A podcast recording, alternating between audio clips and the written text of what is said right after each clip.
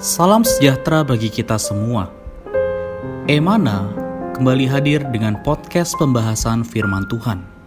Semoga firman Tuhan yang murni mampu merawat batin kita, menguatkan roh kita, dan membangun iman kita di hadapannya. Silakan menikmati podcast Emana hari ini. Puji Tuhan, salam damai sejahtera bagi kita semua. Selamat bertemu kembali di dalam program podcast Emana. Kita bersama-sama bersekutu dan menikmati firman Tuhan. Saya sekaligus juga menyambut saudara Puji yang akan bersekutu dengan kita. Halo saudara Puji, bagaimana kabarnya? Amin, puji Tuhan. Kami baik. Uh, kami berharap juga saudara-saudari mengalami penyertaan Tuhan dan penjagaan juga pemeliharaan Tuhan ya. Jadi Tuhan tetap bersama-sama dengan kita. Tuhan tetap memberkati kita. Kiranya Amen. melalui firman ini Tuhan juga menguatkan kita semua ya. Amin. Amin. Puji Tuhan. Terima kasih saudara Puji sudah meluangkan waktu untuk hadir dalam persekutuan ini. Uh, terlebih dahulu saya ingin memberitahu saudara-saudari bahwa porsi persekutuan kita hari ini adalah diambil dari Lukas pasal 24 ayat 1 sampai 12 ya saudara-saudari juga boleh meluangkan waktu untuk membaca bagian ini. Lalu kemudian dari porsi ini kita akan bersekutu mengenai sebuah topik yaitu hayat kebangkitan. Ya. Kita akan Amen. melihat apa itu hayat kebangkitan. Kemudian saudara kita juga mungkin akan membantu kita melihat apa hubungan hayat kebangkitan dengan kehidupan kita sebagai orang Kristen. Amin. Nah, untuk memulai persekutuan kita pada hari ini, saya akan membacakan bagi kita satu ayat dari Lukas 24 ayat 7. Amin. Uh, di sana dikatakan yaitu bahwa anak manusia harus diserahkan ke tangan orang-orang berdosa dan disalibkan dan akan bangkit pada hari yang ketiga. Puji Tuhan.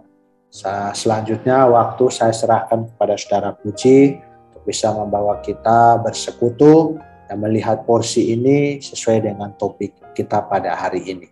Puji Tuhan. Silahkan saudara puji. Amin. Amin. Puji Tuhan.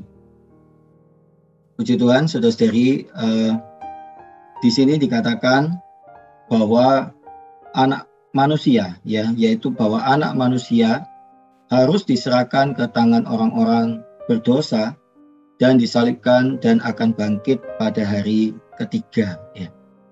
Uh, saudara-saudari, uh, ayat ini ya adalah penggenapan ya penggenapan dari perkataan Tuhan uh, di dalam uh, Lukas pasal 9 ayat 22 juga penggenapan dari nubuat ya dari nubuat yang uh, sudah diberitakan oleh imam uh, maaf oleh nabi-nabi di dalam perjanjian lama.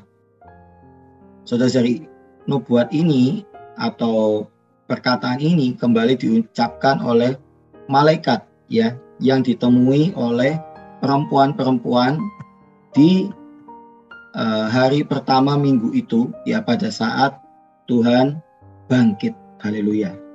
Saudara-saudari, amin. Uh, nah di sini kita melihat ada satu uh, makna ya yang sangat yang sangat besar yang perlu kita perhatikan saudara-saudari bahwa uh, kebangkitan Tuhan itu bukanlah suatu teori, ya. Kebangkitan Tuhan itu adalah suatu fakta, ya. Nah, fakta ini diperkuat dengan saksi-saksi. Amin. Saksi-saksi yang pertama yaitu adalah uh, perempuan-perempuan uh, yang melihat kubur Yesus yang kosong ya bahkan ditegaskan oleh malaikat sendiri ya. Nah, kemudian ada juga Maria ya yang melihat Tuhan di dalam kebangkitan. Murid-murid ya, kemudian bahkan uh, Paulus mengatakan Pauluslah yang terakhir ya uh, menjadi saksi bahwa Yesus ini sudah bangkit. Saudara-saudari puji Tuhan, anak manusia Ya, di sini dikatakan Lukas pasal 24 ayat 7 yang kita baca tadi dikatakan anak manusia. Uh, uh, kitab Lukas memang sangat menekankan bahwa uh, Yesus itu adalah anak manusia. Saudari, bagaimana di kitab Lukas bisa disimpulkan bahwa kitab Lukas menekankan demikian? Uh, ini bisa kita lihat di kitab Lukas ya, pasalnya yang keempat, saudari, bahwa di sana ada silsilah Yesus Kristus ya, uh, saudari, bahwa uh, Tuhan Yesus itu uh, benar-benar adalah anak manusia ya. Saudara-saudari, Tuhan Yesus itu maaf bukan di pasal 4 tapi di pasal yang ketiga ayat yang ke-23 sampai 38. Di akhir ya di perikop itu di ayat yang ke-38 anak Enos, anak Set, anak Adam, anak Allah ya. Terus dari Lukas menyelidiki ya, merunut uh, silsilah Tuhan sampai kepada Adam ya. Amin. Adam itu adalah manusia. Ya karena itu Tuhan Yesus itu benar-benar adalah manusia. Tetapi di ayat yang sama ini ya kita melihat ya Tuhan Yesus selain dia adalah 100% manusia, dia juga adalah 100% Allah, saudara-saudari. Amin. Uh, bagaimana kita bisa mengatakan demikian?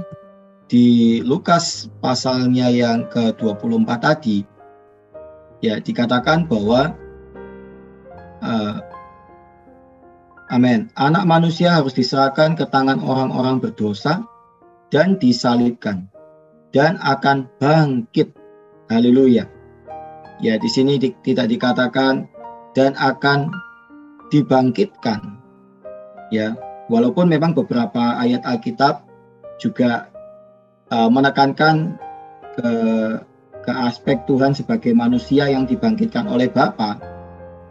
Tetapi di ayat ini ya membuktikan bahwa amin, Tuhan Yesus sendiri jugalah yang bangkit dari kematian. Saudara-saudari, amin. Di satu sisi Tuhan dibangkitkan oleh Bapa. Di sisi lain, dia juga sendiri yang menyerahkan rohnya, maaf, menyerahkan nyawanya. Dia juga sendiri yang mengambilnya. Ya, dia uh, dia dengan kuasanya sendiri, ya dia memasuki alam maut.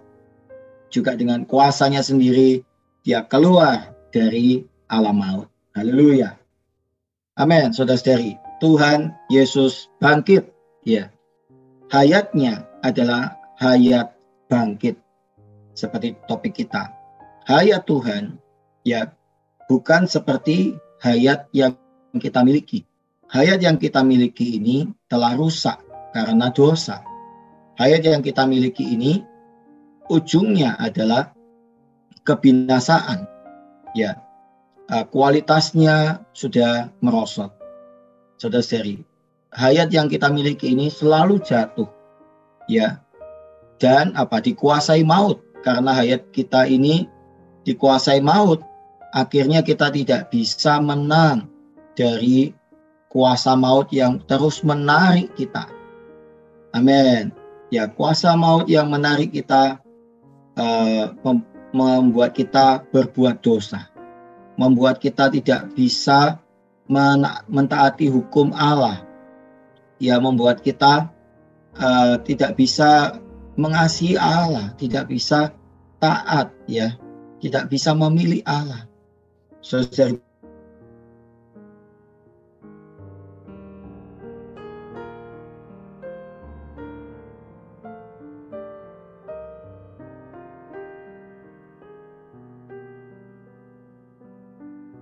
tapi manusia kita hayat Allah ya hayat Allah yaitu hayat kebangkitan Saudari hayat kebangkitan ini diterima ya oleh siapa saja yang percaya kepada Tuhan.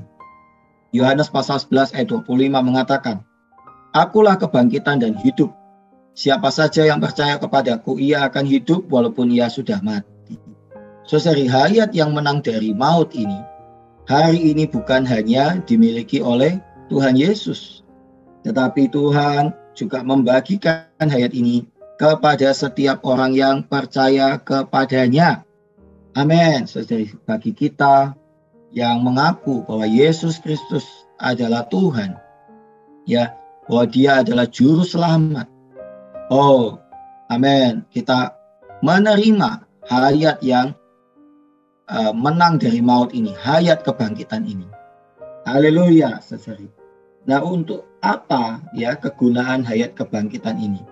Tadi ya kita sudah katakan bahwa hayat kebangkitan ini ya di dalam Roma uh, pasal 8 ayat 2 uh, saudara-saudari hayat kebangkitan ini uh, disebut sebagai hukum roh pemberi hayat ya hukum roh. Nah, hukum roh ini ada di dalam kita. Roh ini ya yang di dalamnya adalah hayat kebangkitan. Itu ada di dalam kita. Itu memenangkan kita dari hukum dosa dan hukum maut. Haleluya. Saudari, kalau sebelumnya eh, kita ini tidak berdaya ya melawan dosa, tidak berdaya melawan kuasa maut, ya terus-menerus di dalam perhambaan iblis. Tetapi begitu ada hayat kebangkitan, haleluya, kita bisa menang atas semuanya itu. Ya, mau tidak lagi berkuasa atas kita. Dosa tidak lagi berkuasa atas kita. Iblis tidak lagi membelenggu kita, saudara-saudari. Amin. Lalu yang kedua yang sangat menarik ya, bahwa uh, hayat yang ada di dalam kita ini juga uh, disebut Paulus sebagai kekuatan yang melimpah-limpah. Saudara-saudari, amin. Yang bisa memenangkan kita dari keadaan-keadaan sulit di bawah pencobaan. Saudara-saudari, saya bacakan di dalam 2 Korintus pasal 4 ayat 7. Uh, eh, di sana dikatakan, tetapi harta ini kami punyai dalam bejana tanah liat, supaya nyata bahwa kekuatan yang melimpah-limpah itu berasal dari Allah bukan dari diri kami. Ayat 8, dalam segala hal kami ditindas namun tidak terjepit, kami habis akal namun tidak putus asa. Kami dianiaya namun tidak ditinggalkan sendirian. Kami dihempaskan namun tidak binasa. Kami senantiasa membawa kematian Yesus di dalam tubuh kami, supaya kehidupan Yesus juga menjadi nyata di dalam tubuh kami. Sebab kami yang masih hidup ini terus-menerus diserahkan kepada maut karena Yesus, supaya juga hidup Yesus menjadi nyata di dalam tubuh kami yang fana ini. Haleluya. Ya, uh, saudara-saudari di ayat yang ke-11 di 2 Korintus pasal 4 dikatakan bahwa uh, kami yang masih hidup ini terus-menerus diserahkan kepada maut ya. Nah, kata maut ya sebenarnya di sini mengacu kepada apa? Mengacu kepada uh, penderitaan ya penderitaan daging yang uh, dihadapi oleh rasul-rasul. Ya, dalam hal ini adalah Rasul Paulus. Ya, dia ditindas, dia habis akal, dia dianiaya, uh, dia dihempaskan dan sebagainya ya. Tetapi kuasa ya atau kehidupan Yesus, hayat kebangkitan ini nyata di dalam tubuhnya. Saudara-saudari, amin. Mungkin di tengah-tengah kita hari ini ada yang sedang mengalami pencobaan. Ya, ada yang uh, mengalami kesulitan ya di dalam kehidupan kita. Ya, ada yang mengalami seperti Paulus, habis akal. Ya, kemudian uh, oh, maaf terjepit ya, terjepit tetapi tidak habis akal.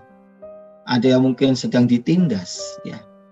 Ada yang mungkin sedang dianiaya Amin. Tetapi percayalah saudara-saudari, asal kita uh, sudah menerima Yesus ya sebagai hayat kebangkitan itu di dalam diri kita, maka kita mampu ya menghadapi segala hal.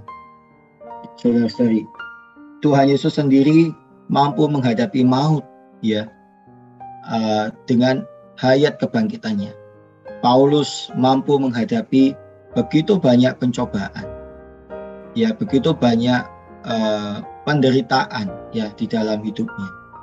Saudari, bukan karena kekuatannya. Bukan karena kekuatan yang berasal dari dirinya, tetapi karena kekuatan yang melimpah-limpah yang berasal dari Allah. Ya, kekuatan itu ada di dalam kita, yaitu hayat kebangkitan itu. Saudari, bagaimana ya kita bisa mengalami hayat kebangkitan ini? Saudari, amin. Kita perlu kembali ke dalam roh. Ya, karena hayat Allah itu tidak ada di dalam daging kita. Ya, bukan ada di pikiran, bukan ada di emosi, bukan ada di perasaan. Ya, kuasa hayat kebangkitan ini ada di dalam roh kita. Karena itu kita perlu kembali ke dalam roh. Saudari, di tengah-tengah pencobaan, kita perlu belajar kembali ke dalam roh.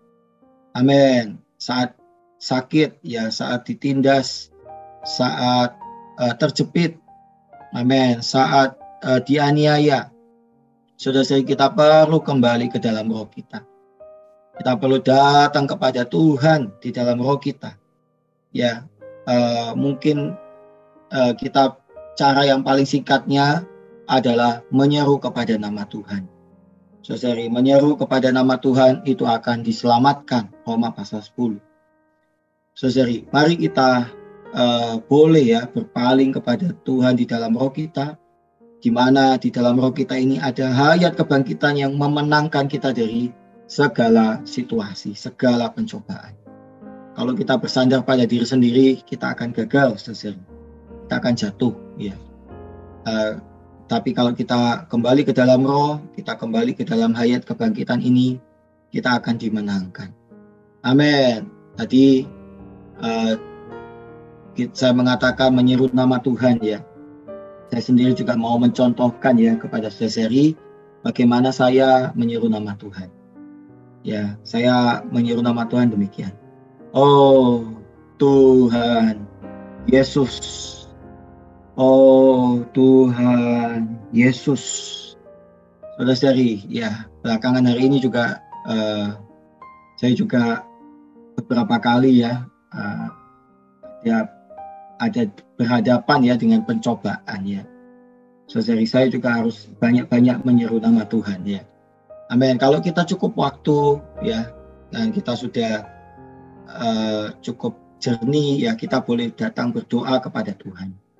Tetapi di saat kita hendak marah, ya di saat kita hendak kecewa, di saat kita hendak putus asa, kita saat itu boleh menyeru kepada nama Tuhan, maka kita akan diselamatkan, dimenangkan dari maut yang sedang men, apa, me, menarik kita turun ya pada saat itu ya menjatuhkan kita pada saat itu. Puji Tuhan, saudara-saudari, ya mari kita dengan sederhana belajar menyeru nama Tuhan. Amin juga kita kembali ke dalam eh, waktu-waktu doa kita supaya apa?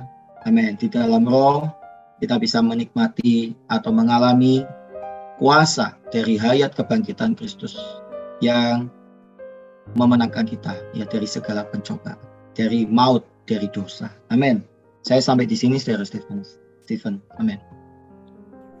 Amin. Puji Tuhan. Terima kasih untuk persekutuannya uh, saya juga sangat menikmati ya bahwa hari ini uh, di satu sisi ada fakta bahwa Kristus telah bangkit, tetapi di aspek pengalaman ya juga Kristus itu hidup di dalam kita dan pengalaman kita terhadap Kristus yang bangkit ini juga bisa kita alami dalam kehidupan rohani kita setiap hari ya.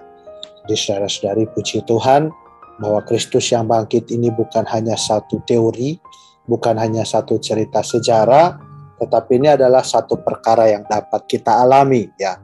Uh, sama seperti Rasul Paulus ketika dia berada dalam situasi yang sulit dan terhimpit karena dia bersandar pada hayat kebangkitan Kristus, maka pada akhirnya dia bisa uh, diselamatkan ya. Pada akhirnya dia juga bisa melampaui setiap situasinya itu dan tetap melayani Tuhan. Saudara-saudari, semoga hari ini apa pun kondisi dan situasi kita, ya kita belajar mengambil Kristus, mengambil hayat kebangkitan yang ada di dalam kita menjadi bagian kita. Ya, sehingga kita juga dimampukan, ya, disuplai, diberi kekuatan untuk bisa melampaui segala sesuatu yang menghimpit kita. Puji Tuhan, uh, Untuk menutup persekutuan kita hari ini mungkin saya juga minta saudara puji sekali lagi berdoa bagi kita. Amin. Amin. Baik, saudara-saudari mari kita berdoa ya. Amin. Oh Tuhan Yesus, Tuhan Yesus, terima Amin. kasih Tuhan. Tuhan padamu ada hayat kebangkitan. Tuhan Amin. hayat yang oh, tidak dikuasai oleh maut Tuhan. Amin. Tuhan Yesus maut tidak bisa melawan Tuhan hayatmu yang bangkit ini. Amin. Tuhan Yesus, Engkau sudah melalui kematian, bahkan Engkau keluar dari kematian. Tuhan, Engkau menyatakan kemenangan Tuhan.